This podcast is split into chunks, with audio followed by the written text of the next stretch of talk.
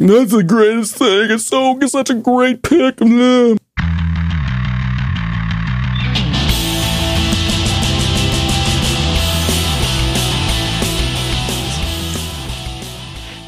Howdy, John. What are you laughing about already? Because it was so bad.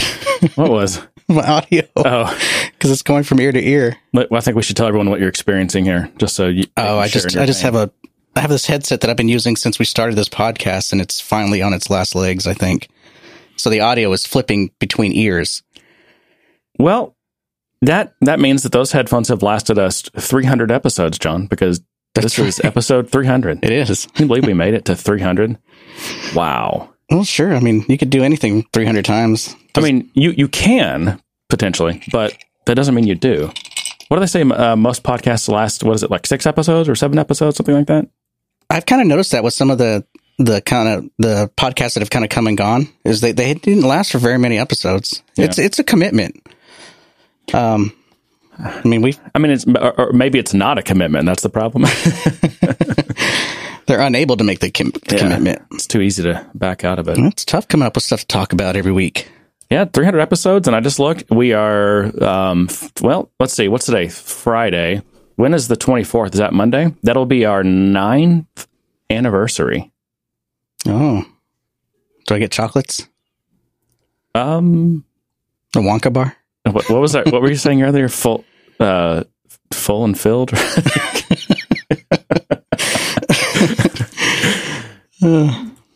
that what is that what it was? I forget. What? Well, now I don't remember because it's now it's twisted in my head. I forgot. I forgot. Yeah. Anyway, I'm, I'm sticking with that, and I already put that as a potential title candidate. um. Yeah. Well, I got to quit smacking my lips. I'm already doing already doing it. Damn it. You gotta bring back the swear jar. I know.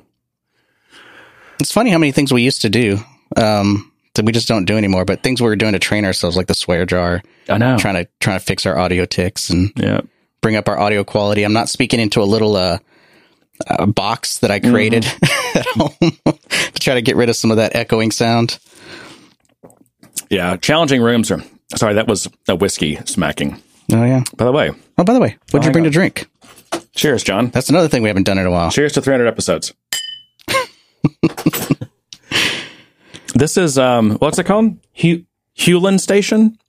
Okay. Yeah, it's good. It's a, it's an easy drink. It's it's a seems to be mild and smooth. At least the way I'm drinking it because I have ice in it. It is like a hundred and t- it's barrel proof, Okay.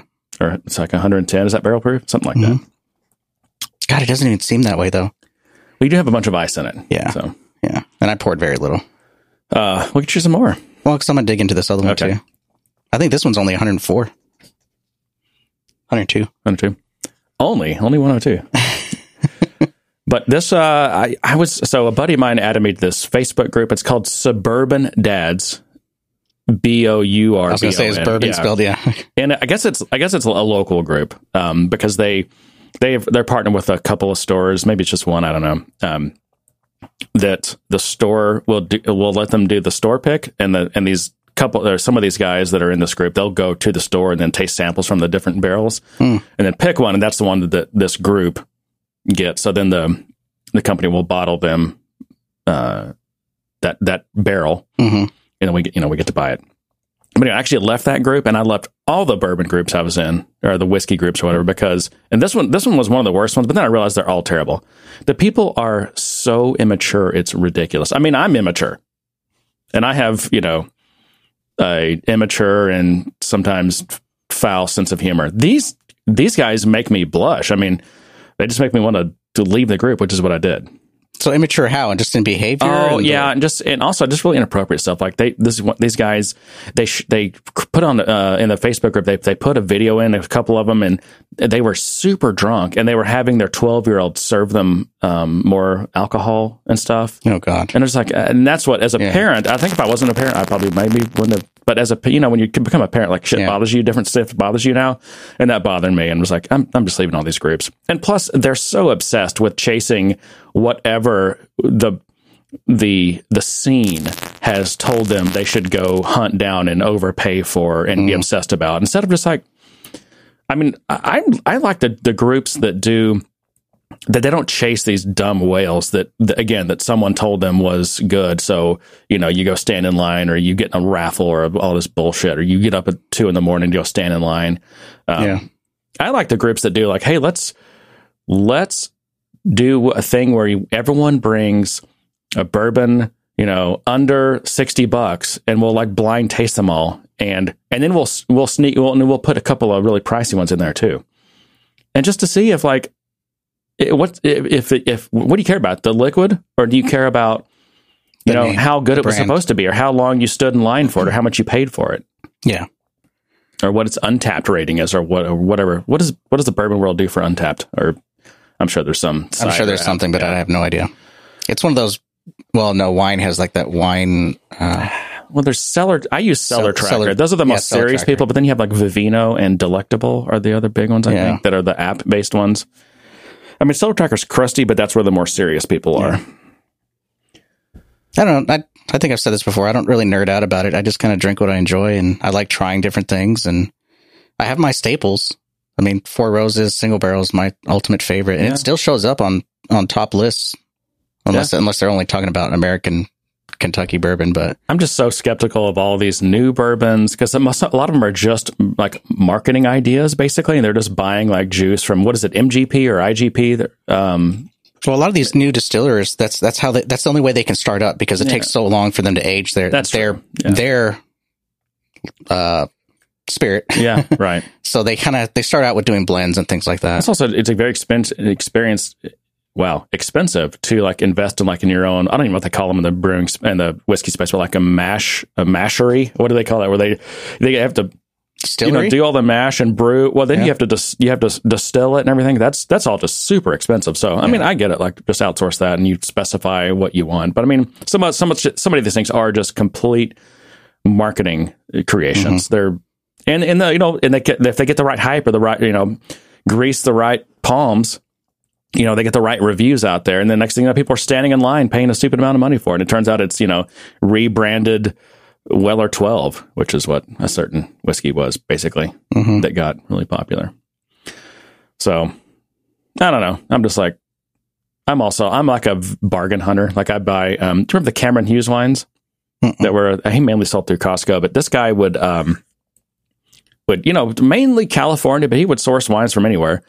Um, he would go to these wineries and, you know, buy just like kind of bulk lots. Sometimes they were already bottled and sometimes they weren't. He would, he would bottle them, but he'd, get really good stuff. But, you know, he, he didn't say what the winery was. So they could kind of, they could dump some product to him, turn it into cash pretty quickly. Right. And um, the rule was he just wasn't allowed to say, you know, what winery was. So you could get a lot of, oftentimes, pretty great freaking wines for like $12 a bottle or something Wow. like that. Anyway, he doesn't have that company anymore. It still exists, actually, but he sold it. He's got a new company where it does the same thing, but instead of going through retail stores or whatever, it's all directly through his website. It's called uh, Day Negos or Day Negoce. I don't know how people say it. D E N E G O C E. hmm think I've told you about them before. I probably talked about it on the show. I don't know. But I've got like a little buying group now with some friends, and we bought, I think it's $15,000 of his wine now, which is a lot because the average price we're paying for bottles probably 15, 18 bucks, something like that. Yeah, it's decent. But I, but I mean, uh, you know, you can get a fifteen dollar wine that's it's literally like a because a lot of these wine nerds figure out which exact wines some of these are, but based based on descriptions, he'll drop enough hints or whatever. Um, and it'll be like a forty five dollar wine that we're getting for fifteen dollars. Yeah. Um, there was a two hundred fifty dollar wine that we got for like sixty bucks, and that's that's about the most expensive wine he sells, really. So, but yeah, I'm a I'm a bargain hunter. Yeah, I like those kind of bring a bottle blind taste test or just bring randos and taste them because you can find some good stuff. I mean, one of my Totally. favorite wines is one I probably would have never picked up. It's like a, I think it's called layer cake. Um, I forgot. It might be a Malbec or something. Uh, Yeah, yeah, Larry but it- I- that's a grocery store garbage. It though. is. It is. I love that one for some reason. You like cheap wine? I mean, that's good. Hey, No, I- trust I me, like good wi- wine. I wish my wife liked cheap wine. But it's just one of those one of those like easy to drink. Just it's consistent. Just it's. I mean, it's not like I'm gonna wow the world with it or anything. But it's a it's a good wine, and I, I found it through one of those just tasting randos. they have. Um, I thought they had. So they have a, a, a Pinot Noir, which you probably don't drink. They have a Shiraz, which is from Australia, and they have a Primitivo from Puglia, Italy. That- and they used to. I thought they used to have a Malbec or a Cab or something too, but Uh, let's, oh, let me click one. Oh, they have a lot more here. Yeah, they got a lot of wines. They have a cab. Yeah, I mean, they're, they're you know, I definitely don't hate on layer cake. Uh, I'll drink it. You just hated on it. I, I did a little bit. I also get sick of like this, these same big grocery store brands that they, you know, they because they're they're lab wines. I mean, you, the only way you can make, make a wine in that much production is, you know, you're buying wine from so many different vineyards spread across so many different areas, and it's all so price driven. And you just you do a big blend of it, and then your science, your food scientists or whatever chemists, food chemists, it, fix it in the lab, make it taste right, Mm-hmm. and yeah. But again, I'm not hating on that. I mean, if you can get a you know a wine you really like for thirteen dollars a bottle, that's I am not, I'm not mad at that. Yeah. I mean, when you're, when, I mean, I, I only go and stock up every so often, so I'll probably buy, you know, depending on the trip, I'll, I mean, they're doing on a bourbon trip and I'm buying three or four bottles, or I'm on a wine trip and I'm buying probably six bottles. It all adds up. And there's things that you got, there's things that you buy because you just want it, you just want that random drink. Like, oh, I feel like having some wine with dinner and you just grab one. Mhm. There are wines that are really expensive that you get to experience them, to taste them, to, to just kind of sit with, you know? Yeah. And so that's that's the difference to me. You know, there are wines that I like just to drink and to have with a dinner. And there are drink or wines or even spirits or anything else that I like to sit and drink and experience. Yeah, yeah, for And sure. I think those are the two different two different things two different things in my head that that are important. Yeah, yeah. And it's, I mean, I think it's similar with beer, although I do generally like wine a little bit more food than beer. There's certain meals I like beer with, um, Mexican food, pizza, Fried foods. maybe. Um, I also like wine with all those too, though. So, Wine Yeah. fried? uh, oh, absolutely. And wine with Hmm. Mexican food, absolutely. Um, but yeah, a lot of wines are, are really good food wines. I mean, they typically you're going to have more acid, and they don't have some super power overpowering like overpowering. Wow. See, Well, you're talking about I'm pairing. not even drunk. I'm just I'm lacking sleep is my problem. Yeah, uh, you know, you want it to have you know great flavor and a nice acid that's good with food, but you don't want anything that's going to overpower or clash with the food. Yeah, and I think I think pairing falls on the side of experiencing the drink, and I I, I, I think that's part of the experience. I think Totally. when I was saying just drinking with food type thing was just I just want to drink something. Yeah. you know, I just want to take the edge off the day. Yeah. I don't I don't want to waste my big expensive one because I'm just I'm just gonna I'm just trying to take the edge off the day. And then you do have, you know, impression wines, wines that, you know, um, may be really bold and just audacious. Um, Oh, that but you can't really drink much of, but that taste itself is just or, or that you wouldn't want to drink with food because either one, one is either going to overpower your food or two, your food is going to distract from the, the wine. Yeah. I mean, it's, it's just, it's like too many cooks in the kitchen or something Mhm. to, can't have, it's like having uh, two co-CEOs maybe. I I don't know where I got that from. Uh, Oh, should we pop the stack and get into some Salesforce stuff then? We should. I, I did put together. These are just pretty silly, but I've, I, you know, I, I do this thing where when I, I'm listening to, to podcasts and I'll, I'll clip something or I'll make a note of something I think is Yeah. funny. But every once in a while, I'll go through and I'll actually do this. So you want to go through those first? sure, Okay. sounds fun.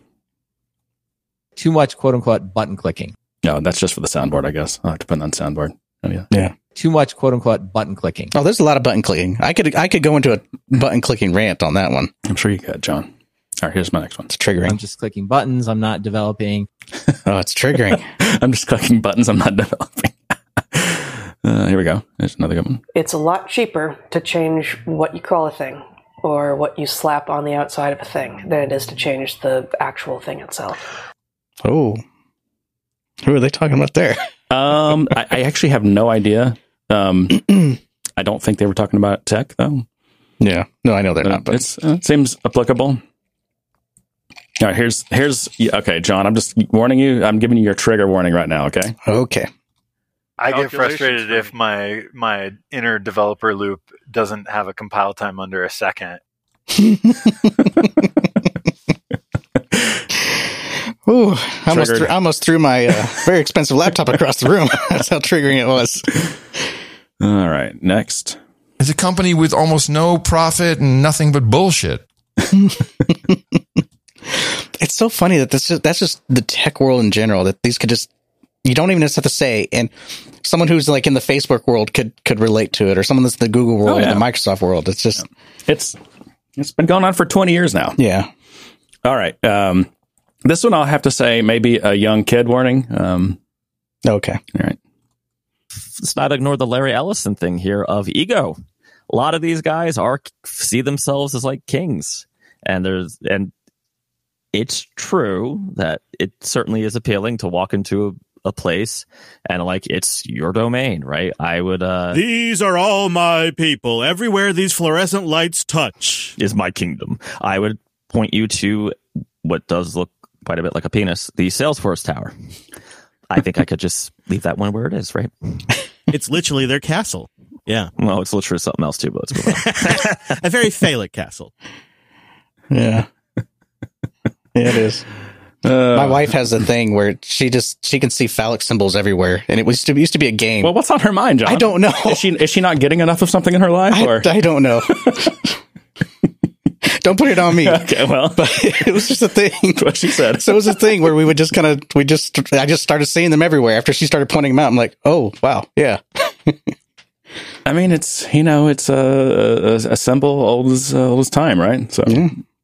um, let's see, what is it? Oh, speaking of the Salesforce Tower, I might have mentioned this. I don't know. I, I'm really bad at this. But when we were in Napa right before Dreamforce, some we didn't do it, but some friends of ours we were there with did a hot air balloon in Napa. Hmm. And they could see the Salesforce because okay, I don't know if you noticed the top of the Salesforce Tower it starts to curve in, Mhm. you know, on the tip. Um, that creates some kind of you know lens magnification, and it reflects light. I could see it just like beaming. It looks like the eye of Sauron beaming just light into the sky. It was crazy, the reflection from the sun. But Oh, they saw the the tower reflecting from Napa wow. from that hot air balloon. Yeah, I've, I've watched uh, some shows about some of these large buildings that they engineered them. They they look great, And they melt cars that and are they parked on the road. cars. there were people like I think on one of them there were they there's a spot where they could fry an egg an egg Yeah. based Oh, on what was coming off of that building. Yeah. Yep. All right, last one. Whoever was giving requirements to developers are forbidden from specifying how those requirements are satisfied. Amen, brother. Yeah, Jeez. I thought I, I'd ended on a satisfying one for you, John. Yeah. Yeah. I, that's a, Unfortunately, It- you would have not liked you would not like the rest of the conversation because they talked about how that is a relic of the past and it doesn't work anymore. why. I don't know. I didn't. I'd, I'd have, we'd have to go listen to the rest of it, I guess, because I oh. don't remember. But that was their that was their point. No, well, that's the wrong point. I mean, I do think it's a good principle, even if you can't always stick to it. You know, Well, I've I've gone and I had some pretty junior developers at one point in time on a team, and I did specify very specifically certain things, including naming of things in the document. Now I didn't tell them how to build it, but I gave them um I'd call them cues or maybe um what do they call that in animation? Um keyframes. oh, okay, yeah. I'd, I'd, I'd give them keyframes on things. Like, I know we're going to need a certain number of classes. I know we're going to need a class or something to do this. And here's what you can probably name it. And I always said it's a suggestion. And I did that because they were junior developers and they sometimes found it difficult to name things or how to organize things. So I gave them hints in the documentation of what I wanted built. yeah. It, it wasn't something I would do for, for say, if I was building documentation, I knew the team de- developing it would be more senior. I certainly wouldn't go that far with it. Um, so I can see different levels of documentation in terms of how much you put into it. However, I consider myself fairly senior and I get requirements to tell me dot for dot exactly how to build it sometimes, including screenshots and drawings and everything, Yeah, which is fine. But it's, it's in some ways, I feel like I'm so detached from the project that I'm, I don't feel like I'm being effectual with it. I'm just kind of a script kiddie at that point. You know, I don't feel like I'm delivering some, I don't, I don't know if what I'm delivering is the right thing. yeah. I mean, I hear what you're saying. Um, although I will say that you definitely have enough leeway in your role to to take quite a bit of creative license and to push back and to put forth your ideas and all that kind of stuff. It's the principle. I, I know, I get it, and and you know, are you know, again, you have you.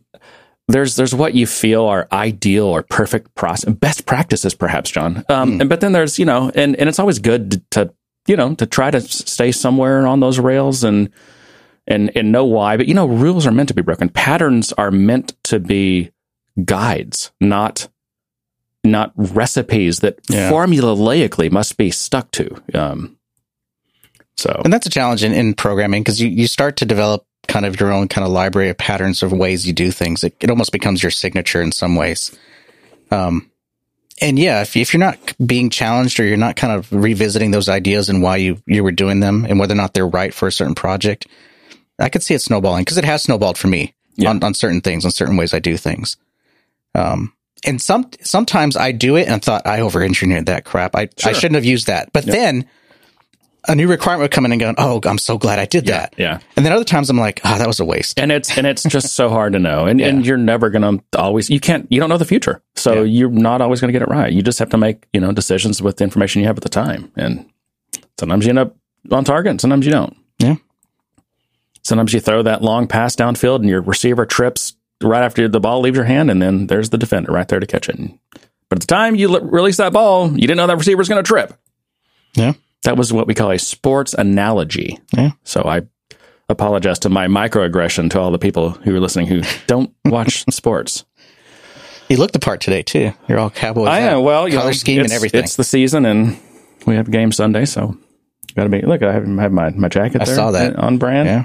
I have my hat in the car, just in case I wanted to throw a hat on. Good to go. I'm contributing to Jerry Jones's retirement as much as I can, John. Oh, yeah. He needs a lot of help with that. He does, yeah. Uh, well, let's get to some topics since this is a supposed to be a, a show. Well, let's break the ice with the breaking news that I just found out, Okay, what's that? which is uh, Chris Oh. Duarte, uh, who's who's been a staple of our soundboard for Oh, a number of years. I wonder if she even knows that. I wonder if she knows this is her. Go get your badges. Oh, that's not even the. Well, no, where's the? Where's the better one? I have a Oh. better one than that. I don't know. See, this is this is my problem with this soundboard, John. Hang on, I, I'll find it a different way. Anyway, go. uh, t- Let's go ahead and. I don't want to bury the lead here. What's the breaking Oh, news? yeah, yeah. I'll, I'll continue. So I, I sat down here getting ready for the show, and then I start seeing my email, and one of the tweets that was posted at me was uh, uh, a tweet that she posted that said, uh, "After nine wonderful years, today is my last day at Salesforce. The eight years I spent spent building Trailhead are the highlight of my career. Thank you to Team Trailhead, our community MVPs, our learners, and my sales sales uh, leadership at Salesforce. Uh, more to come soon on my next adventure. So yeah, Well, good. Well, congratulations to to Chris. Um, I feel like she's had a, a great run at Salesforce, and you know, to I guess she was kind of running Trailhead for a good, so, a good portion of that time. So that was obviously, uh, I would say, a big success. yeah. And so that should be a, a, a nice notch on the resume there that she can leverage to her uh, to her next adventure. So good luck and congratulations, Chris Duarte.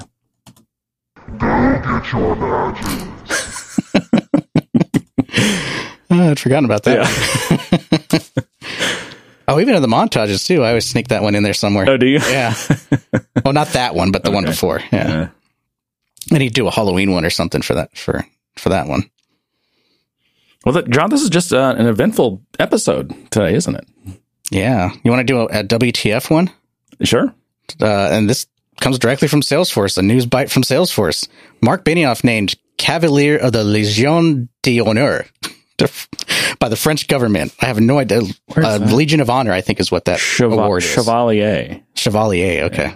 Yeah, I don't It's like French. a uh, what does that mean? That means like a knight, a knight, or I a think so. yeah. is equivalent to like the British knighting someone. Well, he must have given them some money, I guess. Yeah, yeah. According to the article, or at least the, the Hmm. post on it, was uh, uh, Salesforce's contribution or help and contribution during the, the whole COVID thing. I'm assuming all the tooling and everything they use for tracking, and I don't know if he donated money to something else, but uh, I was knows that um, as Einstein uh, contact tracing. yeah, yeah, there you go. Yep. Uh, I guess Benioff was quoted saying, "Whether we live down the street or on the other side of the world, we are one community. We're connected by the work we do every day and trust and the trust, innovation, success, and jobs we create together." Okay. Well, to the whole one community thing, I just have to say, Oh, these these uh, tech billionaires and Yeah. their awards, the pats on the back. I mean, I'm sure they view us plebes as one community of plebes Yeah. um, that need to be. I mean, I would I would get it if it was like Benioff personally donated X amount and and really did all this stuff, but uh, you know, there, there's a ton of people standing behind him that probably did a lot of work for that, and they didn't get a Legion of Honor award. You know, Yeah. You give the award to the people it's like who write the Steve Jobs. It's like, yeah, okay, Steve Jobs is the face of Apple, but there was a ton of people that worked on the damn iPhone and and made it what it is. Yeah. Well, you know, um, given a you know millions and millions of dollars, doesn't on, do you want the soundbite? Yeah, go ahead. If I don't spill it everywhere, There you go. Sometimes it's not enough, though, John. Because did you did you see in the news today? Um, couple people bitching about Benioff. Um, one of them was the mayor of London, who you know is essentially in Mark Benioff's back pocket. Uh, she's always at Dreamforce and um, you know, kind of doing the bidding there. But um, no, she's really upset with him because he's not bringing people back into the office. And San Francisco has a massive office office vacancy problem. Uh, San Francisco, New York, all of these power centers for for office locations are running bare. And see, that's what I- you know. I, I assumed that most cities are still fairly vacant, but I don't know if San Francisco is doing. I feel like San Francisco was harder hit. Number one, because they had just some insane just COVID shutdowns and lockdowns and everything. I would say more than some other cities, maybe. I don't. I mean, I would say uh, because because a lot of the tech industry is is um iced or congregated. What's the word? I don't know. I don't know the word, but um centralized in California areas like Seattle and San Francisco and things like that. That um, a lot of those companies were easily remotable. And should have been, but you know, there's I, even though Silicon Valley and and I guess these tech hubs are supposed to be all techie, that they kind of like their butts in seats. Well, they do because they like they like to keep you until midnight or whatever. Yeah. But the and you know that's why they that's why they started feeding people at these places. That's why they had game rooms for these people. That's why they had cots for these people because they were there. But Salesforce, 24/7. Salesforce clearly, you know, made the calculation that it, the message of the messaging of uh, you should be able to do your work anywhere. And by the way, we have all the tools to tell you to do that was worth more to them than San Francisco office uh, vacancy rates. Right, even though Salesforce is a you know, because I mean, I don't know. I don't know how many of those floors in in the Transbay Tower, aka Salesforce Tower, are actually leased by Salesforce versus I thought I heard that? Salesforce was trying to sublease a lot of that out right now. Either that or you know Salesforce doesn't own the tower. They're they're just they have a just Hmm. No, they they they already yeah they don't own the tower, but I think they have a certain amount of floor space that's theirs. Yeah, I mean, and I'm so sure, they're yeah. sub they're going to sublease some of that. yeah yeah which makes sense. Yeah, um, um, Oh, that's a there different was, flavor. There was some oh she was mad at someone else or maybe someone else is mad at Benioff. I don't know. But again, you know what are you gonna do? Here I am. I like a. I built this amazing company in the city, and I, you know, totally support the city, and I give money to the hospitals and the schools, and I just keep, I keep doing it. Hold I a keep major doing it. I keep doing it. conference. and it's just, it's not. Yeah, I held my conference, my biggest tech conference in the world there, biggest conference in San Francisco every year. Not enough. It's never enough. But that's that's the lesson to learn from some of these things. You- you know why it's no, I'm not serious. I want to I want to make this point. That is one of the lessons to take away from this. It is never enough. No, I'm gonna I'm gonna tangent on that and use it to complain about San Francisco Okay. and their. uh Did you hear about this? Their 1.7 million dollar toilet that they're building. Is it? I hope it's hopefully it's a lot of toilets for that much no, money. it's apparently one.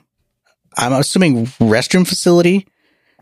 Um, but apparently, it, it's some public toilet they're building in some area, and because of the bureaucracy of it, because they've had to justify this, because word got out about it, and it's been all over the media.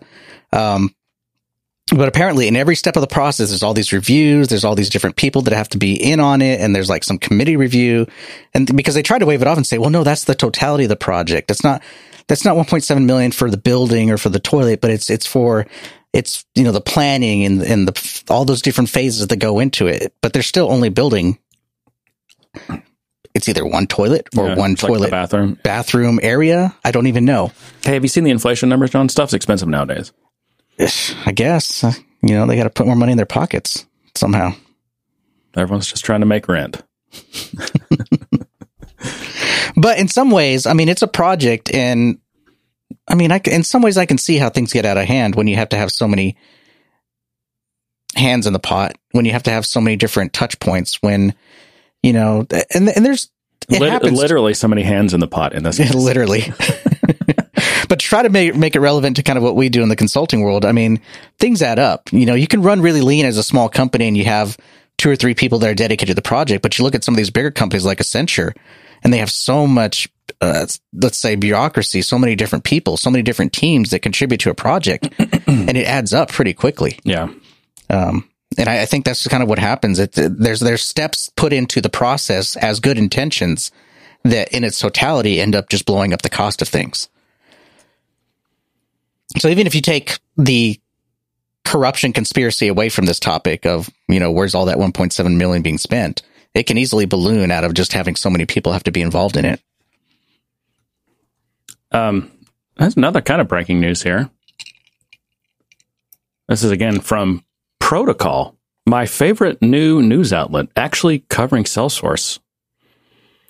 Um, wow. So Salesforce, this is um, oh, this is actually wow. I must admit, I don't know if I missed this or what. This is a week or two ago now, a week ago.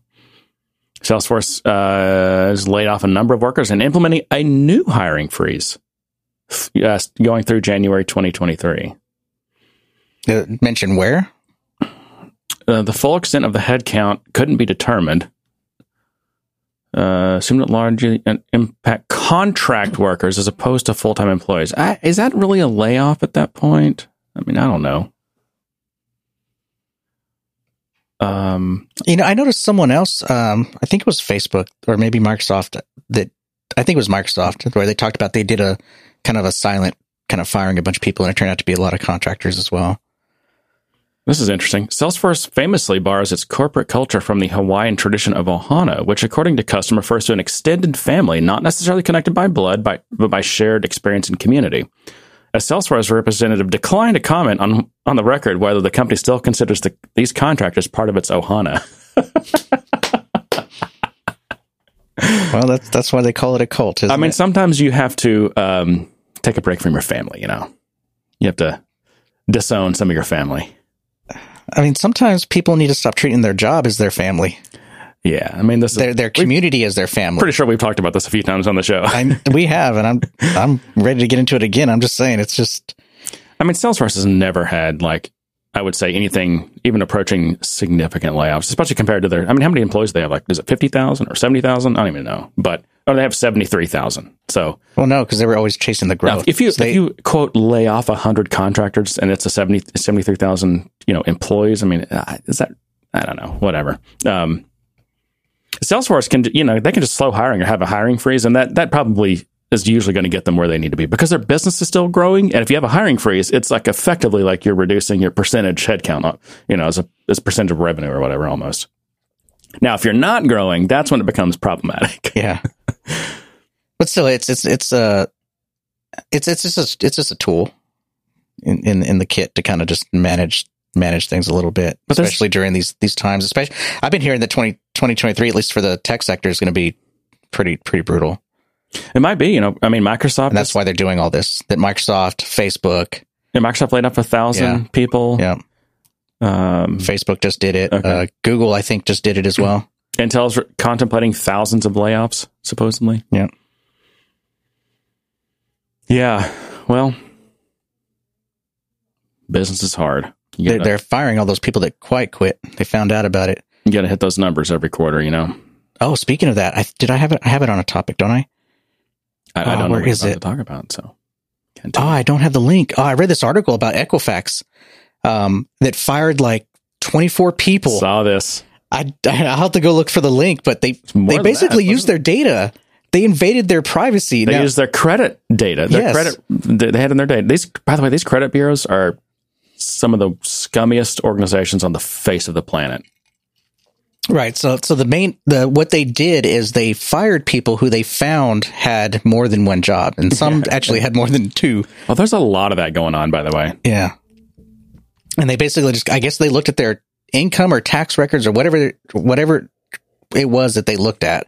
They had access to this information mm-hmm. as from the result of being Equifax. Mm-hmm. Um, and basically detected their way into figuring out who, who had more than one job and to get rid of them. Yeah. I mean, is that is that against the law to have one more job? I mean, I guess because you have an appointment. I don't, I don't think it's against the job. The the I don't think it's against the law, but a lot of companies have contracts with their employees that say you can't work other jobs. Yeah. Usually, uh, it's like you can't have a. Comp- this is different from non-compete. Competing. Some job. companies do have have in the contract that you sign when you get employed that so, you're not going to go and work and do side work. So I can't have like a side like Mary Kay or a, you know Amway business or something. Right. Really? Wow, that's it's kind of harsh. And it's it's mainly salary people that that has that in their yeah. contract. Yeah, and it's usually in there by default in most of these salary contracts. Now these companies think they own all of your time. Yeah. Well, I mean, especially if you're a developer, they own everything you do, Oh, that's true. everything you write. Yeah. I'm still having this mouse problem or trackpad, I guess, what I have. It's, it's distracting me.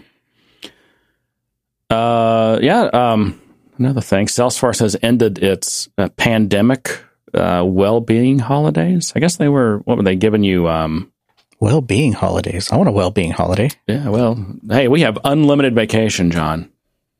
So you can just uh, take your well-being day whenever you want. Maybe I'm just uh, maybe the new generation like eats that up, but I, I feel like a certain sense of responsibility. You know, I, I'm still in the mindset that I've got like two or three weeks to to use, and I'm like somehow spare. I'm like I'm I'm like chipping away at it sparingly, like I'm trying to savor them or something. Yeah, well, I don't know if you could t- this if you could detect the slight sarcasm in within my. I'm not a huge fan of the The unlimited. yeah. I mean, I, I if, from from my perspective, it it feels generous and it feels like okay, I I have the freedom to take time when I need it, especially if something unexpected happens. Yeah, and it's not going to affect my plans as to do something with my family later on. Yeah, Um, but I've always wondered if or how much it gets abused. Um, but again, I have this mindset because I've I'm old and I've I've only had a set number of vacations ever, so I've I've it's been I've been conditioned to only take certain times or to be careful about how much I use or track how much I use. So yeah. it's not something I, I use willy nilly. I guess Salesforce had a um a pandemic era program where they gave oh just the engineering and technical staff a paid day off for well-being every month. But I mean, yeah, that's fine though. I don't know. You don't I think know? people need to pull up their pants and no, get to work. Yeah, exactly. I mean, anyway, I mean, pull up your pants and get to work. I don't know what to say. I, I just I just find it, and this is the old man John's talking, but I find this generation that that wants you know. Have you ever seen these TikToks where these people like show their day at these like giant companies like LinkedIn and stuff, and they they go in, they're like, oh, I went in and got my breakfast, and then I I went and had a coffee, Brekkie, and then I went to the mindful room and maybe did some yoga, and then I went and played some ping pong with a friend, and then I sat down and did some work, and then lunch came, and then it's like they're a whole day they're playing, and they do make me do a couple hours of work. I'm like, how much work did you do? And they're like, yeah, and my total comp is 480k a year. Yeah. It's like, get a real job. or maybe I'm the maybe I'm the fool. I don't have a real job that that I don't know. Yeah. hey, John, pass over that bottle here. Oh, it's definitely different. Uh, it took this. This is a fun little ordeal because Clyde May. I don't think I've ever had this. Clyde May's five year single barrel straight bourbon whiskey. You said it didn't have didn't say what it was. It says bourbon right on it. oh, there's a rye version of it that I was look that I was um 102 proof. wondering. Why not in do not disturb? What's going on here? All right, here we go. I get to pop it now. Ready? There we go. Oh, that was a good one. That was a good one. For those new to the show, that used to be a regular staple of the show. Well, and a lot of people have asked to, for us to bring it back. yeah, So it's back. yeah. There there were plenty of. Uh, I think there were. I don't think there's ever been a drunk Jeremy episode, but there's definitely been some drunk John episodes. Oh, Yeah, I mean, there's uh, there's been some drunk Jeremy. I think I just try to hide it. I don't know. I think you're good at hiding it. I start getting yak tongue. That's we've we've know. been pretty plastered, and I could swear I've still never seen you at your drunkest. Well, you've said that my the whole time you've known me for more than half yes, my adult life. I've never seen you just plastered to the point I was like, oh, Jeremy's Jeremy's drunk. I've never been able to say that. it just hurts me too much. That's why I have like an I have a built-in governor limit. Yeah, I apparently don't. Yeah. Um. All right. Let's see. DevOps is bullshit, John. Oh, let's talk about that. Yeah. I mean, it was pretty. I mean, you know, we we've been hearing this building for at least a couple of years now, but And I, I read that article, and I, I think a lot of the points are true. I mean, it's it's a. I mean, the title is is there to grab you. I mean, it does try to make some concise points about you know how it snowballs out out of control. And even when when we when DevOps was first becoming a thing, you and I were very skeptical about it. We're we're you know people were hiring DevOps, and we're like, dude, that's not that's not going to solve your problems. It's a cultural problem. There's a lot of things that go into it. Just hiring someone and saying you're doing DevOps isn't going to solve all your software problems. Yeah, yeah, and then actually one of the he's got like two, um, two like main kind of indicators that you're doing stuff wrong. And one of them is he says you've got it. You've literally got something called a DevOps team. And I would also extend that to say to your point, like if you have titles called DevOps something, you're probably doing it wrong. Yeah. You, you've missed the point. You think this is about a brand and it's something, you know, it's some bandwagon you're trying to trying to get on so that you feel good that you're doing the right things. Trademark. Mm-hmm. It's also a contributing factor to the 1.7 million dollar toilet because they have DevOps team. it's just another piece of the bureaucracy that costs time, that costs effort, that that developers try to navigate around or or try to set things up to do. It's kind of like test driven development as well. I mean, it's got its good points, but taken to the nth degree, you end up changing things and trying to modify things to fit that mold. Yeah. Um, especially for someone like me who's a completionist and I try to get 100% on everything. And, you know, with all due respect to the Salesforce's product that's coming out, you know, when you start seeing uh, vendors produce products that are named after the thing, um, that's an easy fix. Salesforce will rebrand that away. Uh, yeah, they, they probably should because it. I mean, to be in, it, it's never really been a great name for it. Um, they'll probably come up with a better name for it. it. It never was because it doesn't it doesn't handle DevOps. I mean, it's just a change set yeah, tool. Yeah. Um, you know, it's probably something that someone came up inter- internally and it kind of just stuck and like, okay, let's run, run with that. It'll probably get rebranded, but you know, let's, let's think of all the things that have, that vendors have ruined by taking what was a good movement with some good ideas and, and corporatizing the shit out of it and ruining it. Um, smart apps, s- AI, smart apps. Oh, um, AI probably. Yeah. Well, smart apps is the precursor to AI. It was like these. It's like this quasi automation things that, that they would use to kind of call an app smart. Oh, you do something, it knows how to do this after that. It does this for you. It sends this notification, does yeah. that. It's a smart app. Mm-hmm. And then you had AI, which was kind of trying to look into the to the data a little bit more. Oh, that's that's an angry post. Oh, this is a yeah. Now this AI is a good chance to sell this. It's the problem is you know when hap- when this happens when these vendors do this it it, it waters down the movement the meaning to, to nothing. Oh sure. Um, because how many people are calling their stuff AI when there's no AI involved whatsoever? It's literally just some statistics or some skip logic in the background. Yeah, or when they they bastardize something so much, it forces the people that are actually doing that type of work to have to change what they're doing. Yeah. Or change the oh. name of what they're doing, what they call it. Yeah. That's how we ended up with like machine learning and now now ML is like part of the buzzword and now we're going to neural networks and all this kind of stuff. And they they keep having to move the name and move the terms to kind of isolate themselves from the marketing yeah. jargon that, that's out there. Yeah. And you have media outlets that'll just pick up on it and say, "Oh, this is new AI." Well, they just oh parrot, They just try to, you know, kind of regurgitate press releases and, and yeah. you know, they they've got to hit their word counts every day and, mm-hmm. and get stuff that they got to fill in. They got to create inventory to sell ads on. Yeah. So you know, you do what you got to do. Kind of like us. Yeah. Which which reminds me, this is a, I think a, a, a good, um, a good one to play for our. If I can find it. Keep in mind, these aren't real journalists, Richard. They're tech journalists. You know what I like about that one so much one. is Such it a great is it one. takes its time to breathe. It does. Yeah. You know. Yeah. I like watching a lot of old shows because because of that. They they take time to let the moment breathe. Okay. I feel like a, a good jazz soloist. Yeah.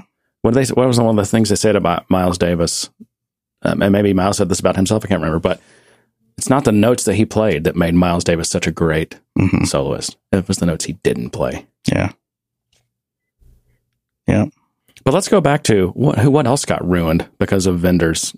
Um, I would say, um, oh, just in the kind of the integration world, SOA, service oriented architecture, ESB, uh, Yeah. got completely ruined by vendors. Um, I would, you know, I would again. Revo- industrial revolutions. uh, no, there's no product called that. That just it's doesn't roll off doesn't roll off the tongue easy easily enough. yeah, I guess there's no product there, but yeah. Um, what else? What else? There's got to be a bunch that we're not thinking of. Um, uh, uh, I, I got it. It's on the tip of my tongue. Uh, centers of excellence. Centers of excellence. Yeah. Centers of excellence. Yeah.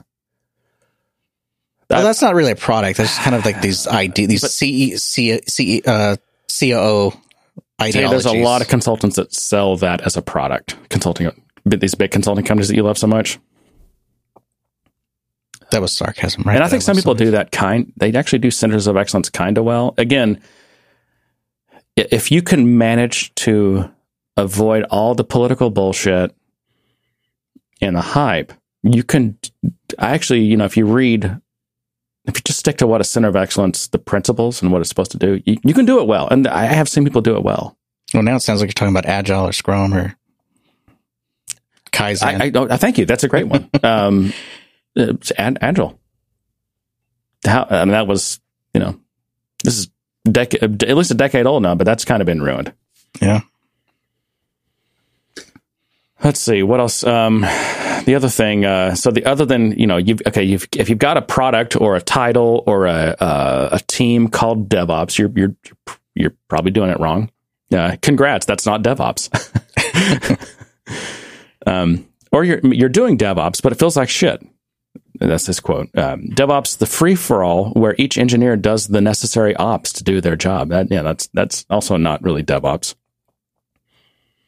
And I just I went through just before we record and kind of highlighted a couple other things. Uh, the worst part of this scenario is that is that deadlines still rule. And here's the bold part: product stakeholders don't see ops. Yeah. When's the last time you saw a product manager high five the ops person and say, "Fast effing autoscaler, bro"? hmm No, they don't. And product managers are incredibly influential. I mean, they they're kind of responsible. They they own the product, right? I mean, in the company. Yeah, and generally, I think that's probably fair. Like, they don't. And this is the problem with ops. This is a problem also because I do a lot of integration work. It's a problem with integrations. Like, as long as it's working, no one really gives a shit, and it's just it's a thankless job. Yeah. this is this is something that I thought "Hmm, this is interesting. It was counterintuitive to me. Um, and again, where, where- let's we'll have to- this will definitely be in the show notes. But where was this? Massdriver.cloud. This guy's name is Corey Corey O'Daniel. Anyway, I guess Massdriver. He's got a so okay. Another disclaimer. I guess he's got some product. He's got some DevOps product right there. I forget. I don't know what it is actually. So, um, but um, but he says knowledge silos are good. The silos are a feature, not a bug, because expertise is a good thing, and not everyone can be an expert at everything. I I actually added that. That was my last little editorial. My, but Well, it's very well said. I guess it's how to how do you capitalize on your knowledge silos instead of letting them cause your organization problems. The problem is you can't put that in a spreadsheet and quantify. I know, I know, it's hard.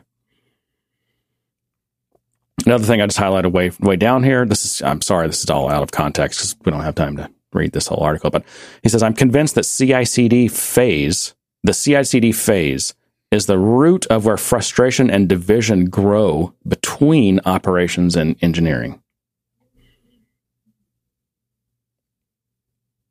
And then it's like he's at the end. He's like, it's time to bury DevOps. And then he says, show of hands, how many people in your organization think CI/CD is DevOps? Well, what does Salesforce's DevOps Center do? Yeah. I mean, it kind of. I mean, again, I'm picking Well, up. stuff. No, don't get me- wrong. I'm excited about DevOps Center, and I I hope you know. Uh, I'm excited about what it's doing and what its future is, and I hope to get a lot of value out of it. Um, I just think The- it, the I just think it needs a it's it's ripe for a rebranding. it needs to be rebranded and the the only thing that what i'm what i'm most looking forward to at how do i say this without sounding like an idiot is making version control more accessible to Yeah, the point and clickers. I how to say that. Um, because because we need that. You know we uh, you know developers are contributing to the version system but all the point and click stuff isn't and we need it to be. Um, and I think making that more accessible and easier to consume, and then having some, and then using that that version system to drive the push to production, so that no one's having to create spreadsheets or documents of what did we change, so that we can deploy it. Um, that's the advantage of it. I don't Too care much, what you call it. Button clicking. Yeah, yeah. I don't care what you call it. I don't care if you button click your way into version control. I just need it in there. yeah, yeah. but there's so much pushback. You know, the, the, the, the, the, um, bad habits that admins have created for themselves and just being able to point and click at, at any point in time in any To environment. be fair, everything everything in their ecosystem has pushed It's them trained to them to bad do that, habits. yeah. Yeah. And now this ecosystem is trying to backpedal that very And- gingerly. Yeah, and, th- and th- those bad habits are exist for developers as well, and we Sure. we've had to train ourselves out of that. Oh yeah. Um, so so it does exist everywhere on in all in all facets of, of the process. Uh, it's just that we have the tooling to help us solve that problem, and right now the admins do not have that tooling to do that.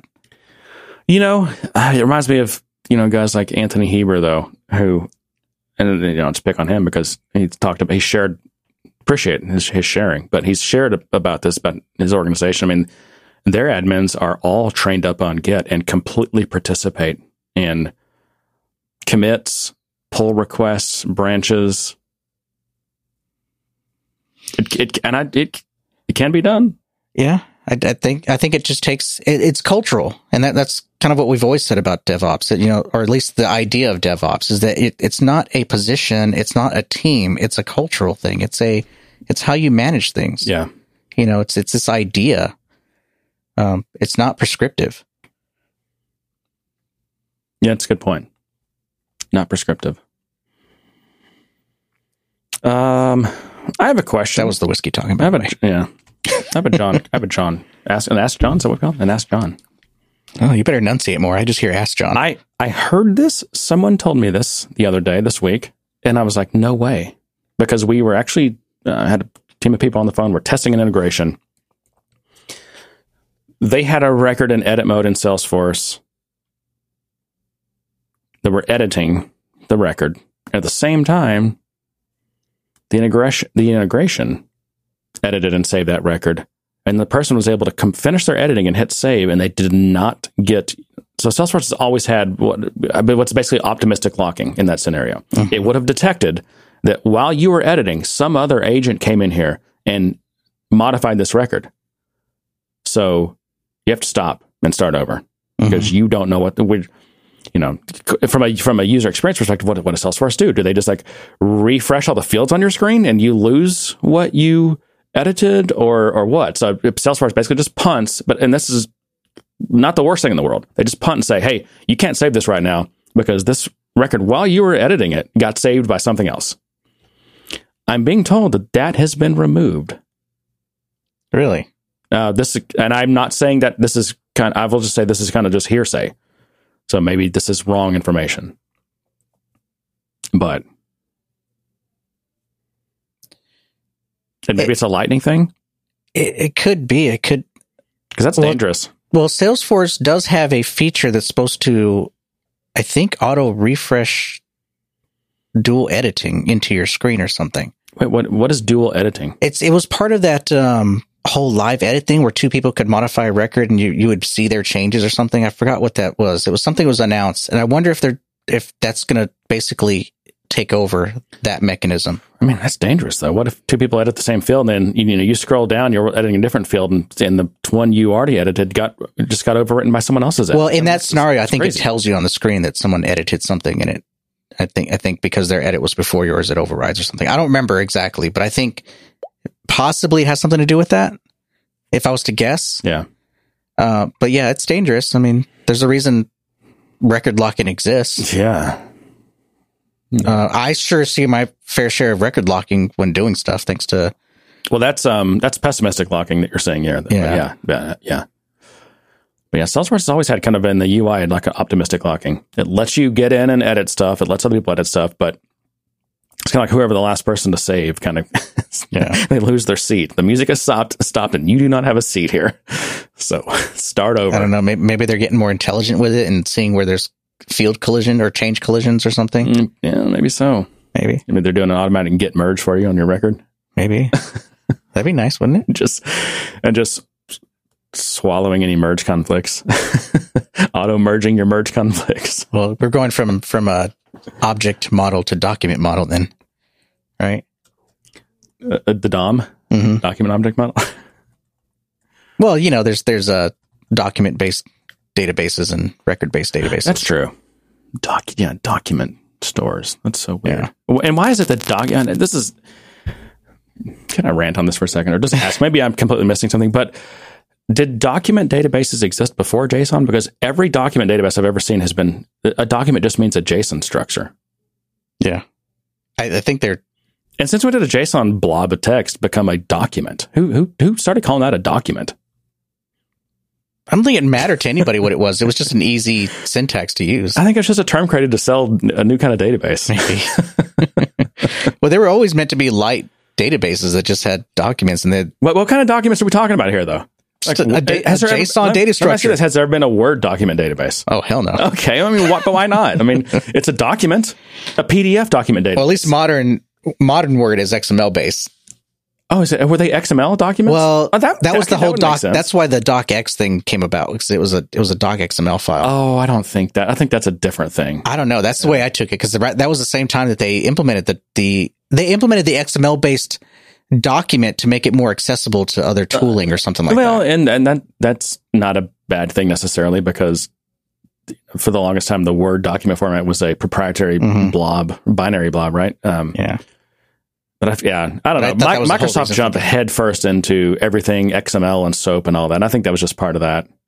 But I think that was the reason for the docx extension because you still had Yes, doc, which was the sure, original for sure. proprietary format, and then you had the docx, which was the XML format. I still format. prefer doc.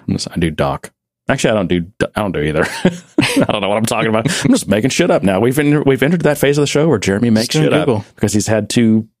I I've actually been incredibly small pours, but it doesn't take much especially. I'm when I- running on empty here. Especially when I've been- all the alcohol. I've been there. fasting since yesterday evening, by the way.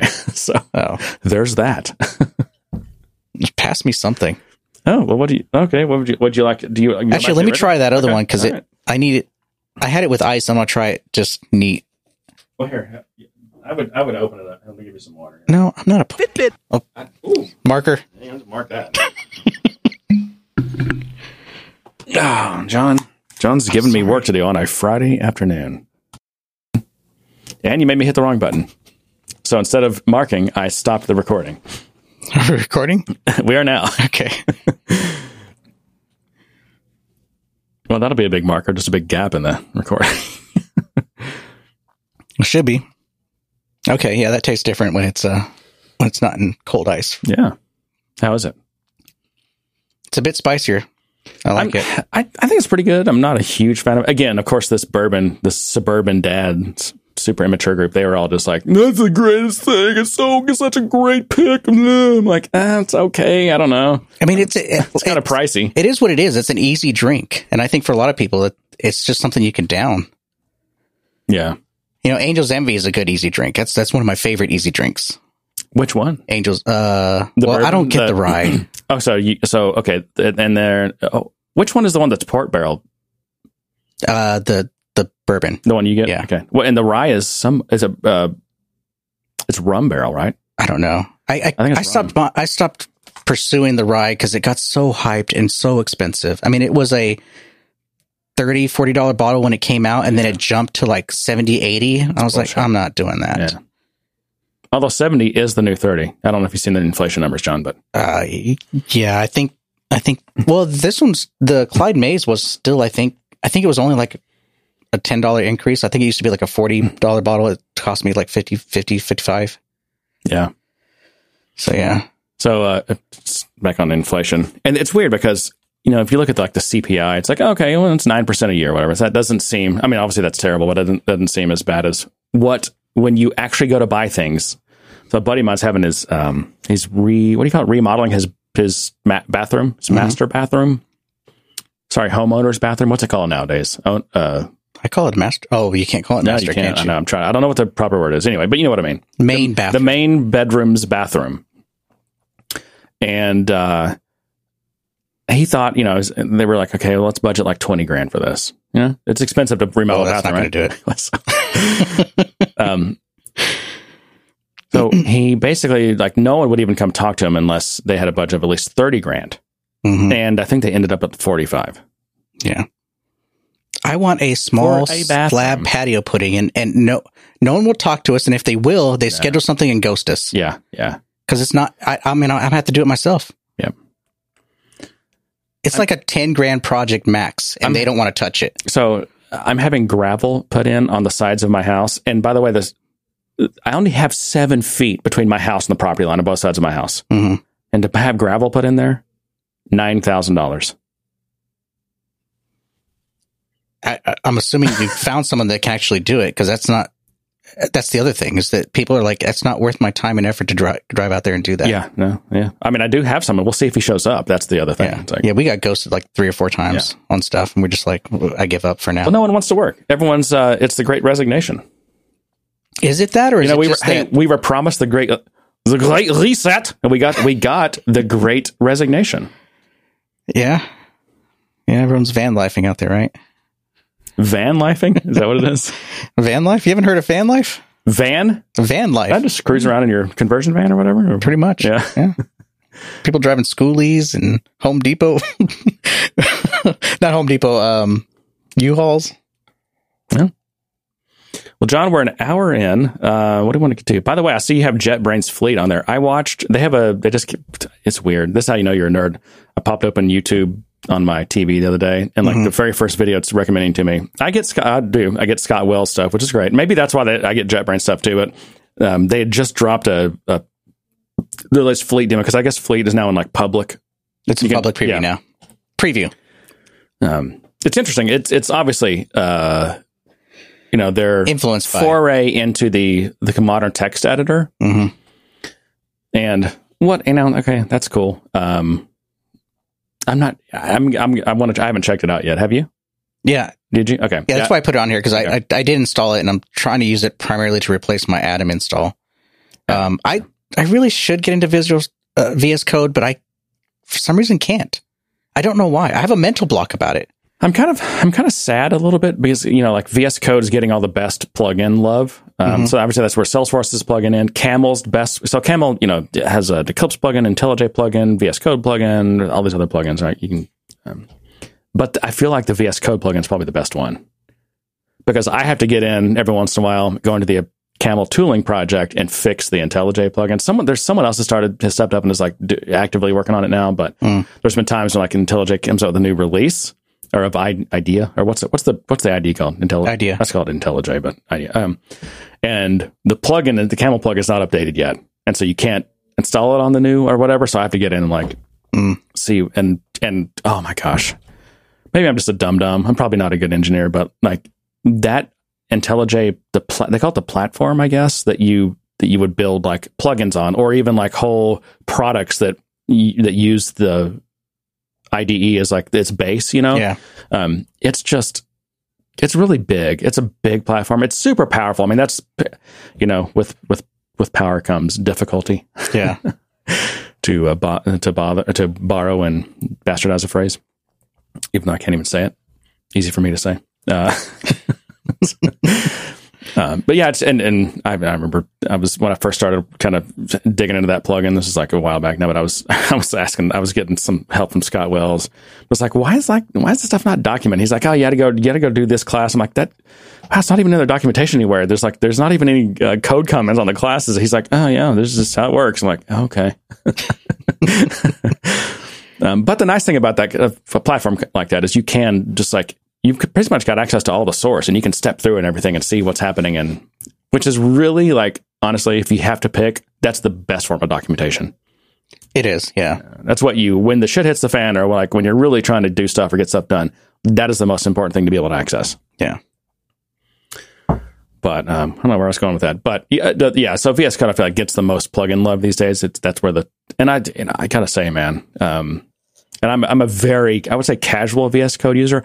I use it basically for like um, when I grab some JSON or grab some CSV or a log file or anything. I just I just kind of either open a VS Code. I usually I'm just like copying and pasting into VS Code and then like it usually detects what language it is and I can and then the first thing I do is like format it and then I don't know. It's just so I'm, I'm super I'm super casual. I don't do any like project work or anything serious in it. But I use that's that's kind of how I use text editors these days. Yeah. That's how I Because- used Atom. Because for my real work, I'm I'm in IntelliJ. Yep. Whether that's Salesforce, whether it's integration, whether it's Java projects or whatever, I'm in IntelliJ.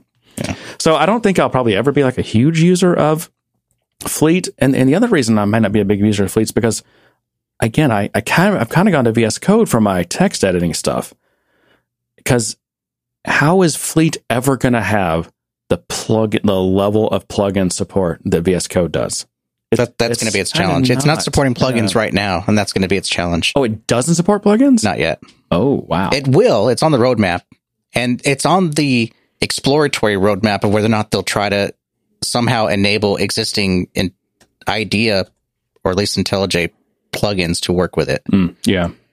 Um, but it's it's built on Kotlin, so it's all yeah. Kotlin based. It, it's using some UI framework, even though they have their own UI framework. Apparently, that UI framework was created after, or yeah, after they had started this project. So they're using some kind of other Skia or something. Mm. I forgot what it's called. I mean, when you look at, I've just again, I haven't even run Fleet, but when you look at the demos of it and the videos, it it looks like it's It a looks gr- like VS Code. it, yeah, and it looks like a ground up, completely different UI library and everything. Oh, it is. It, Yeah. It's a built from scratch thing. Yeah. Yeah, So I'm giving it a go. Um, it did. I mean, right now it's in its infancy. It doesn't have a lot of things. There's there's a lot of. I mean, for basic text editing, it's fine. but they're really pushing that those collaboration features, and they do look pretty awesome. Actually, have you seen that?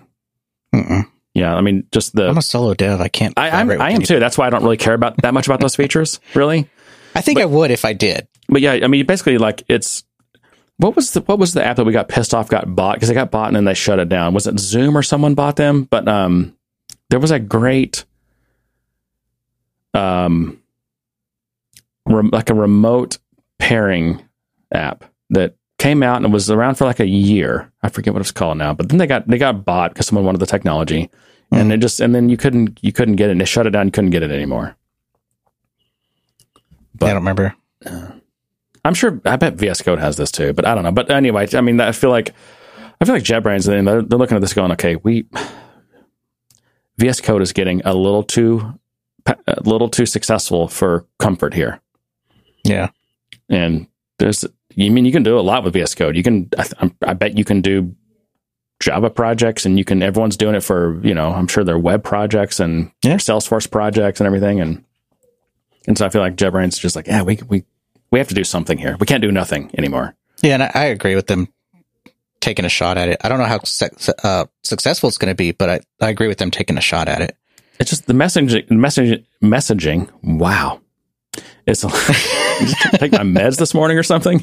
Is a little weird because Well, I mean, it's still early. They can't go out full force and Yeah. advertise it, and it's Yeah. it's still missing a lot of features. It's got a lot of gaps, especially when it comes to like refactoring and some of the uh, what do you call it? Um, context sensitive help or whatever, and IntelliSense, which is the Visual Studio word for it. and this is this is the weird messaging to me. It's like, yeah, yeah, w- this is. Remember, we are the amazing IDE people with like the best IntelliSense and refactoring and all this kind of stuff. But we want you to use this text editor product we have that doesn't have it, but that has some of that, but not all of it. If you want all of it and all the stuff, you need our IDE. But here's this thing that you can use that gets you some of that because we're we're the people who are good at that. So just trust us. It's good for it's good for a text editor. What kind of messaging is that? Hey, we built a full fledged badass ID, but use our good enough for a text editor text editor. Uh, Yeah. I don't, I, don't, I I don't get the me- especially for and maybe I'm not the target. Maybe like existing IntelliJ license holders are not the target. Maybe Well, they're I trying, don't to, think they're trying is. to bring in that text editor crowd. Yeah, I mean, if, if you already have an IntelliJ license, you're you've got all that stuff already. Yeah, I mean, it's I- just it's just this is a lighter way of doing it, and they and they've already incorporated kind of like a quick light access version of IntelliJ. I don't know how to use it, but it was implemented a couple of releases ago where you can open a document in it. And it's kind of like opened in an IntelliJ Light mode, where it's just almost like a text editor version of it. Um, but I haven't found a way to trigger that. I'm also just driving through your topics here. I also see that you got a shout out to um, IntelliJ here. Um, Yeah, I've, I've been meaning to do this shout out for a couple of weeks now, and it, you know, well, we haven't recorded in a couple of weeks, so you. Well, well, then a month now. Okay. Um, so s- some of what Scott's been working on in, in terms of the recent releases in in, in Illuminated Cloud um, has been work on the um, the inspection system. I'm Not sure what what it's actually called, but the the tool that basically looks at your code and says, "Hey," and makes recommendations. Right. Um, It's like um, real time, uh, rich linting in your face. yeah, yeah, Yeah. And and those are the things that make an IDE Static analysis in your face, like without Yeah. having to run it as a separate build process, just like happening, you know, real time, right in your Yeah. editor as you go. Yeah. Is that is that fair to say what inspections are? I think so. Okay. Yeah. Um, and I, I, it it really lends itself to what an IDE is versus a text editor. You know, the advantages of having an IDE versus a text editor is you get that stuff. You get those inspections. You get that help. You get the, you know, you get the little, the little things that kind of help you write better code. Yeah, it's just that text editors have added so much of that now. They don't have it all. don't- they don't have it all. Yeah, and, and uh, it's it's kind of blurring the line of what a what a text editor and an IDE is. I think in in some ways it's kind of like this middle ground. Yep. Um, but if I'm going to be strict and black and white about it, then you know your text editor basically it'll give you text uh, syntax highlighting and maybe a little little pop up when you do a dot notation type stuff. Um, but an IDE will give you code inspection and, and debugging tools and all those kind of things. So that's kind of how I rationalize it. Yeah. Huh. Um, and you know, it's it's just it's just as it improves, I find myself improving as well. Um, a lot of the, and one of the most recent inspections that he put in was kind of validating what can be static in your code.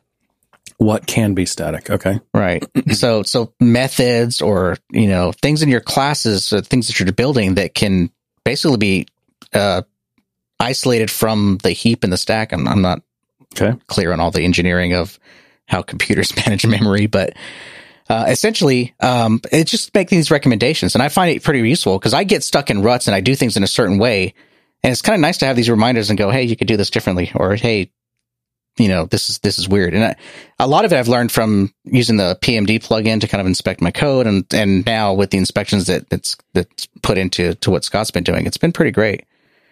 I mean, I wonder if it. I wonder if it uses like the PMD because PMD has Apex support, right? Mhm. Yeah. I, wonder if Illuminated Cloud you know, brings that in and is just like kind of running real time static analysis on your. I think it's a combination of both. I'm not sure where the line is drawn between what the things that Scott's implementing and, and some of that. Um, I also like, you know, the incorporation of some of the, you know, like if I'm writing a JavaScript file or something, some of the just the different commenting and, and help tips that IntelliJ provides as an IDE itself. So, Yeah. I mean, those are things that I think help make me productive as a developer. They help me kind of, you know, kind of find my blind spots, so right. to speak. Right. Right. Um, so I think those are, those things are important. I mean, it's it's why I use yeah. that versus a text editor to write all my code, which you could, or the dev console. hmm Oh God. There are people out there who do that. Oh God. I I'm shocked, but Yeah. there are people who do it. Hmm. I feel sorry for them. Yeah. All right, John.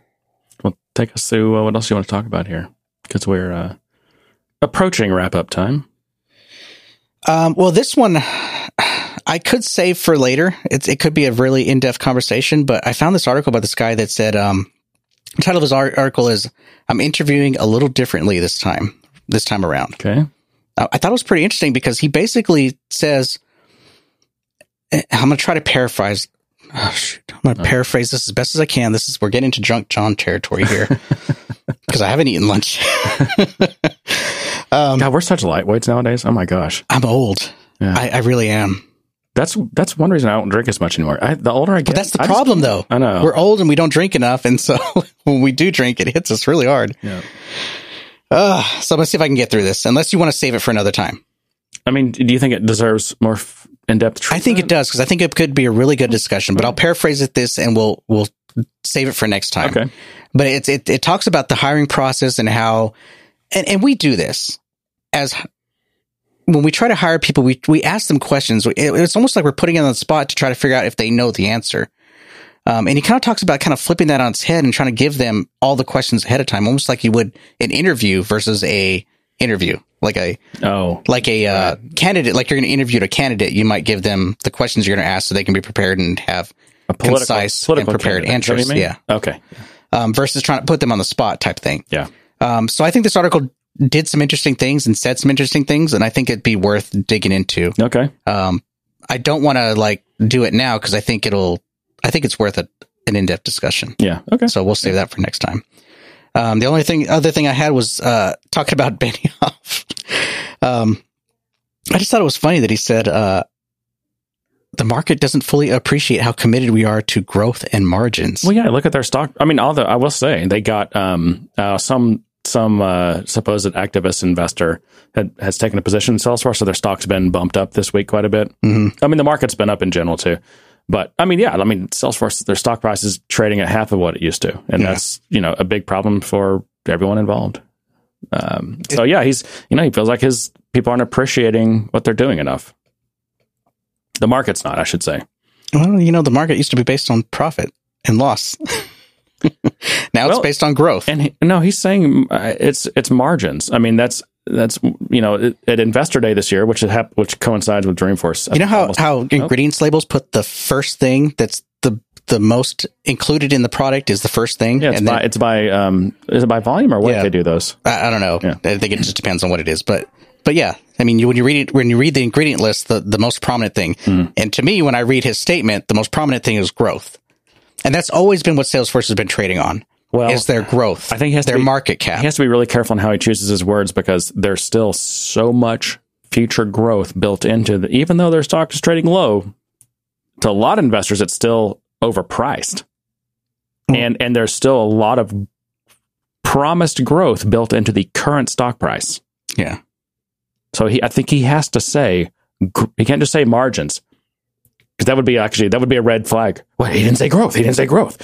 You know, he has to say growth and margins. I promise you, they've workshopped this. He's been told exactly the phrases to use. You know, yeah, but it it puts everyone at a disadvantage, especially in a, in the coming years with the inflation and with the the uh, atrophy that's going to happen in the tech sector. yeah, um, it puts them in a position where uh, we all need to pause on growth for a bit and just kind of ride it out, and then we can think about growth again. yeah. But some people can't afford to pause on growth. Uh, right? Yeah. Because they're they're overinflated. Yeah, that's what I like about private companies. Yeah. Yeah, that was not your only. fi- That was not your final thing, though. You have the the thing from Thirty Seven Signals or Hey, I don't know what they who they are anymore. Uh, so Hey is is thirty seven signals, um, but it's a, it's like a it's an attempt to replace email. Um, it is a paid service though. What's a new email? Cl- it's not replacing email, right? It's an email client. It's not a client; it's a service. I know, So but you it's have to pay like ninety nine dollars a month for a personal. no a year. a year. I'm sorry, Yeah. a month. Sorry, a But year. it, again, it's not replacing email. It is email, right? You just said replacing email. it is trying to replace email. It's trying to take email and turn it into a m- messaging system, almost like Slack. Yeah, I mean Gmail tried that, and they have like that stupid G Chat Talk, whatever they've rebranded a million times, and now I think they've It- taken it's it out. It's kind of like that. It's trying to curate your emails. It's trying to give you notifications on your emails. It's trying to change the overall protocol of emails. okay, Um, I don't understand too much more than that high level understanding of it. Um, and I do appreciate the fact that they're trying to monetize it up front versus trying to give it away free and then trying to figure out how to monetize it. yeah, Um, it is gonna it is gonna impact their ability to grow, and it is gonna it is a hurdle for them when you have free Gmail versus you know having to pay for for an email, and there's no family support right now either. So um, it's either business or individual. Hmm.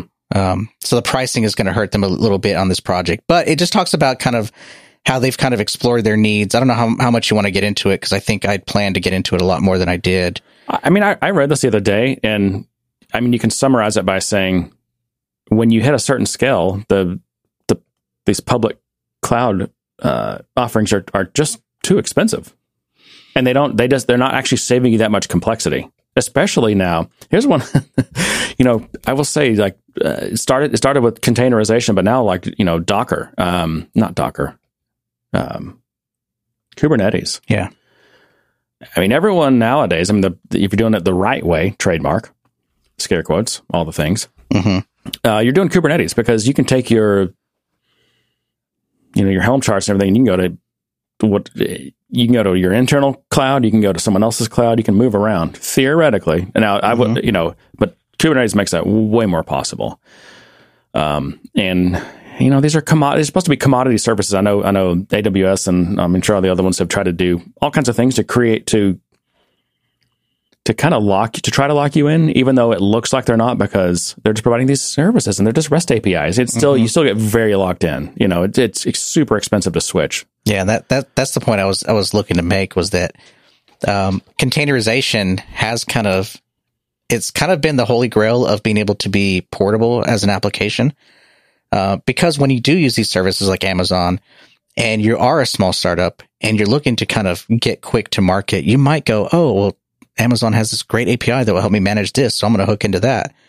Um, or, you know, Microsoft's enterprise library, I'm going to start doing that. But you're kind of locking yourself in and there are tools to make their environment sticky. Sure. Um, which means that the portability of your application is, is almost nil at that point. Right. Um, but with containerization, because it's so self-contained. And as long as you go to an environment that can host that container, Right. you're good. Yeah, and, and the and the technology to host your container now is an open source thing called Kubernetes, which you can run anywhere, Right. basically. So Yeah. Yeah. And I, I think they make some good points. I mean, it really kind of depends on where you are in your life cycle and being able to make those decisions. But containerization really is the key to, to some of that um, in terms of portability and in terms of true turnkey portability, which has kind of been what we've all attempted to do in the past, but Right. just could never do it.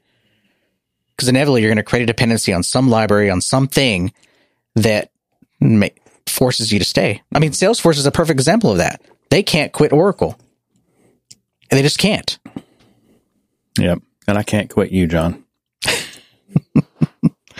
Now that's the whiskey. Oh man, 300 episodes. Hey, here's to another 300. Oh no, God no, that's too much pain, right? Oh, can we do another 300? I don't think we can. I'll be old as shit, man. I think we're just managing the decline right We now. are. Oh yeah. Well, yeah, we can't use that title anymore. We already used it. We did, didn't we? Yep. Well, I'm, I'm glad we still do these. I sometimes I wonder because you never reach out to me to record. I always is me that has to ask you out on a date every time. I, I always just think you're busier than me right now. Oh God, whatever. You have more integration work than I have developer work. It doesn't has nothing to do with it. We still do a podcast, and you can say, "Hey, when are we when are we recording next? What are we doing?" Okay. I'm trying to be Anyway. sensitive to your schedule. But anyway, you know, I keep I keep doing it. You're still good. I'm just afraid you don't want to do it. My work is getting taken over by Flow. Nah, you're about to have a bunch of more work. So Yeah, I know. I heard. anyway, um, yeah. Well, thank you, thank you, all of this, all of our listeners, this community that has, uh, you know, been along with us for this ride. Never, never would have thought. I would have never thought. I would have bet a lot of money against getting to 100. What was the other one that the other podcast that had so many episodes? They go over 300. Um, Cloud Focus? Cloud Focus. Yeah. yeah. They have like, yeah, they're still beating us in episodes. They're like over 300 right now. Okay. And I just I was They might like be like 390 something. I just remember thinking about that's not only is that something we're never going to get to, but I have no desire to get to that many episodes. That's just But I think I think where we do win is in number of hours because I think our episodes are always like an hour, hour and a half. that could be we we've logged more hours than them. Yeah, I don't know how long. Uh, well, they they don't they're not around anymore, right? I think they stopped doing their podcast. Yeah. Yeah, and it's questionable how much of ours is filler or not. Well, hey, no one said it couldn't be filler. anyway, um, I've got I've got stickers to send out, so there will be another batch forthcoming. And there's been uh, several people that probably kind of the week before Dreamforce and since have sent in a bunch of requests. So Yeah, I saw that. Got make sure those. got those. Yeah. Um, I need I need some IT help though, John. Getting this, I'm I can't I can't write out these labels anymore. I need to get this printer working. This Dymo printer, Okay. and I couldn't get it working because it sets up a damn website, and the and the app used is a just a client of this web server. It's so dumb because it you know some certificate problem. Like oh my god. it's the web, and I don't. I don't need my printer driver to be web enabled. People, come on. Someone learned how to do the web, and they're like, "Yep, we're going to do everything with a web now. Printer drivers web, mouse drivers web, audio drivers web, don't it's want HTTP, all the things." You don't want me to get started. Oh, I know.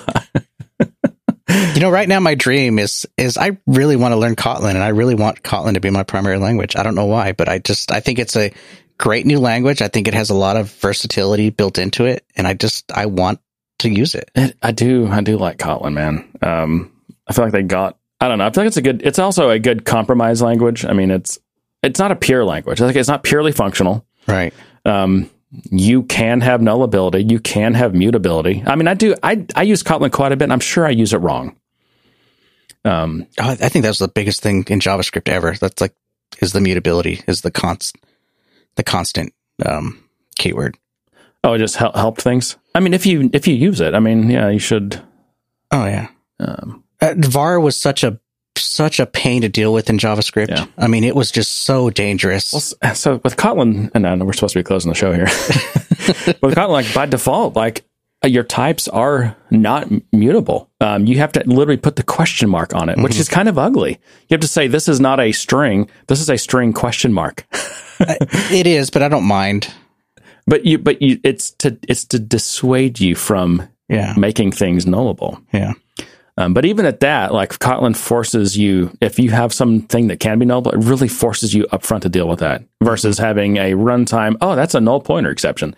Like you kind of, unless you're really screwing shit up, you really have to make your Kotlin code really ugly and and do all the things wrong for you to be vulnerable to like null pointer ex- exceptions. Yeah, versus what I do today, which is I'm, I'm a very defensive programmer. I'm always checking nulls. I'm always like what I th- what I think is Yeah. gracefully failing, Because the type really, system does nothing to help you. Yeah, so but- you're having to do it yourself. I know. But what I do is is bad as well. I'm learning it's bad because I don't get the null reference areas. I'm failing gracefully, or at least I'm hiding the failure. Oh, I'm sweeping under the rug, uh oh. and so things just look like nothing showed up. Like, oh, I don't have any results. Okay, Oh, like typical web apps. but when te- what what's really happening is there's a null error somewhere. Yeah. So I'm I'm trying to scale back my my defensiveness in programming and checking for nulls and just trying to let it happen so that I Mm. can catch it. Um, The, the thing is, this is why like you have a um, the idea of like a service layer, an anti corruption layer, because that's where you would check for nulls, and you you don't let anything into your domain that is not that does not conform. So that all your code in your domain, which is like really all your business logic is, Mhm. you don't have to do that defensive programming because nothing should have gotten in. Right. Yeah, that's that's the goal is to try to just get to the point where I'm not trying to check for things Yeah. because it, it should be fine. If it's not, if it's not initialized properly, then something went wrong somewhere. That's yeah. that's a bug that needs to be fixed. Anyway, I will be sending more stickers out, but we still, of course, have lots of stickers that uh, that need homes on people's laptops and uh, bathroom doors, uh, you know, bar counters, turnstiles. uh, but you can uh, you can email us info at gooddaysirpodcast.com and just uh, give us put sticker in the subject and uh, give us your address and how many stickers you want. I can fit up to about like ten, I think, in an envelope without the postal service complaining too much. Um, let me know how many stickers you want. And you can also, at that same email address, you can send us questions for the that we can do on the show if you want. For something you want us to talk about, uh, or comments or complaints. Uh, we have a Slack community, which you should join if you're not already in it. That's at good yeah, www.gooddaysirpodcast.com and just click on community. You can be added. Other than that, just share us on your socials. Tell your friends and your enemies. Write a review. Yeah, would Be nice to get some feedback. Write a review on. I mean, I think Apple's the best place or your podcast app, or, Or whatever, just join our, join our Slack and tell us how, how we're doing. Yep. Or if you're in our Slack, tell us how we're doing. Yep. We don't get a lot of feedback these days. I think people have given up though. Like, yeah, Oh, these guys have no potential. well, you know what I say to that? Good day, sir. You get nothing. You lose. Good day, sir.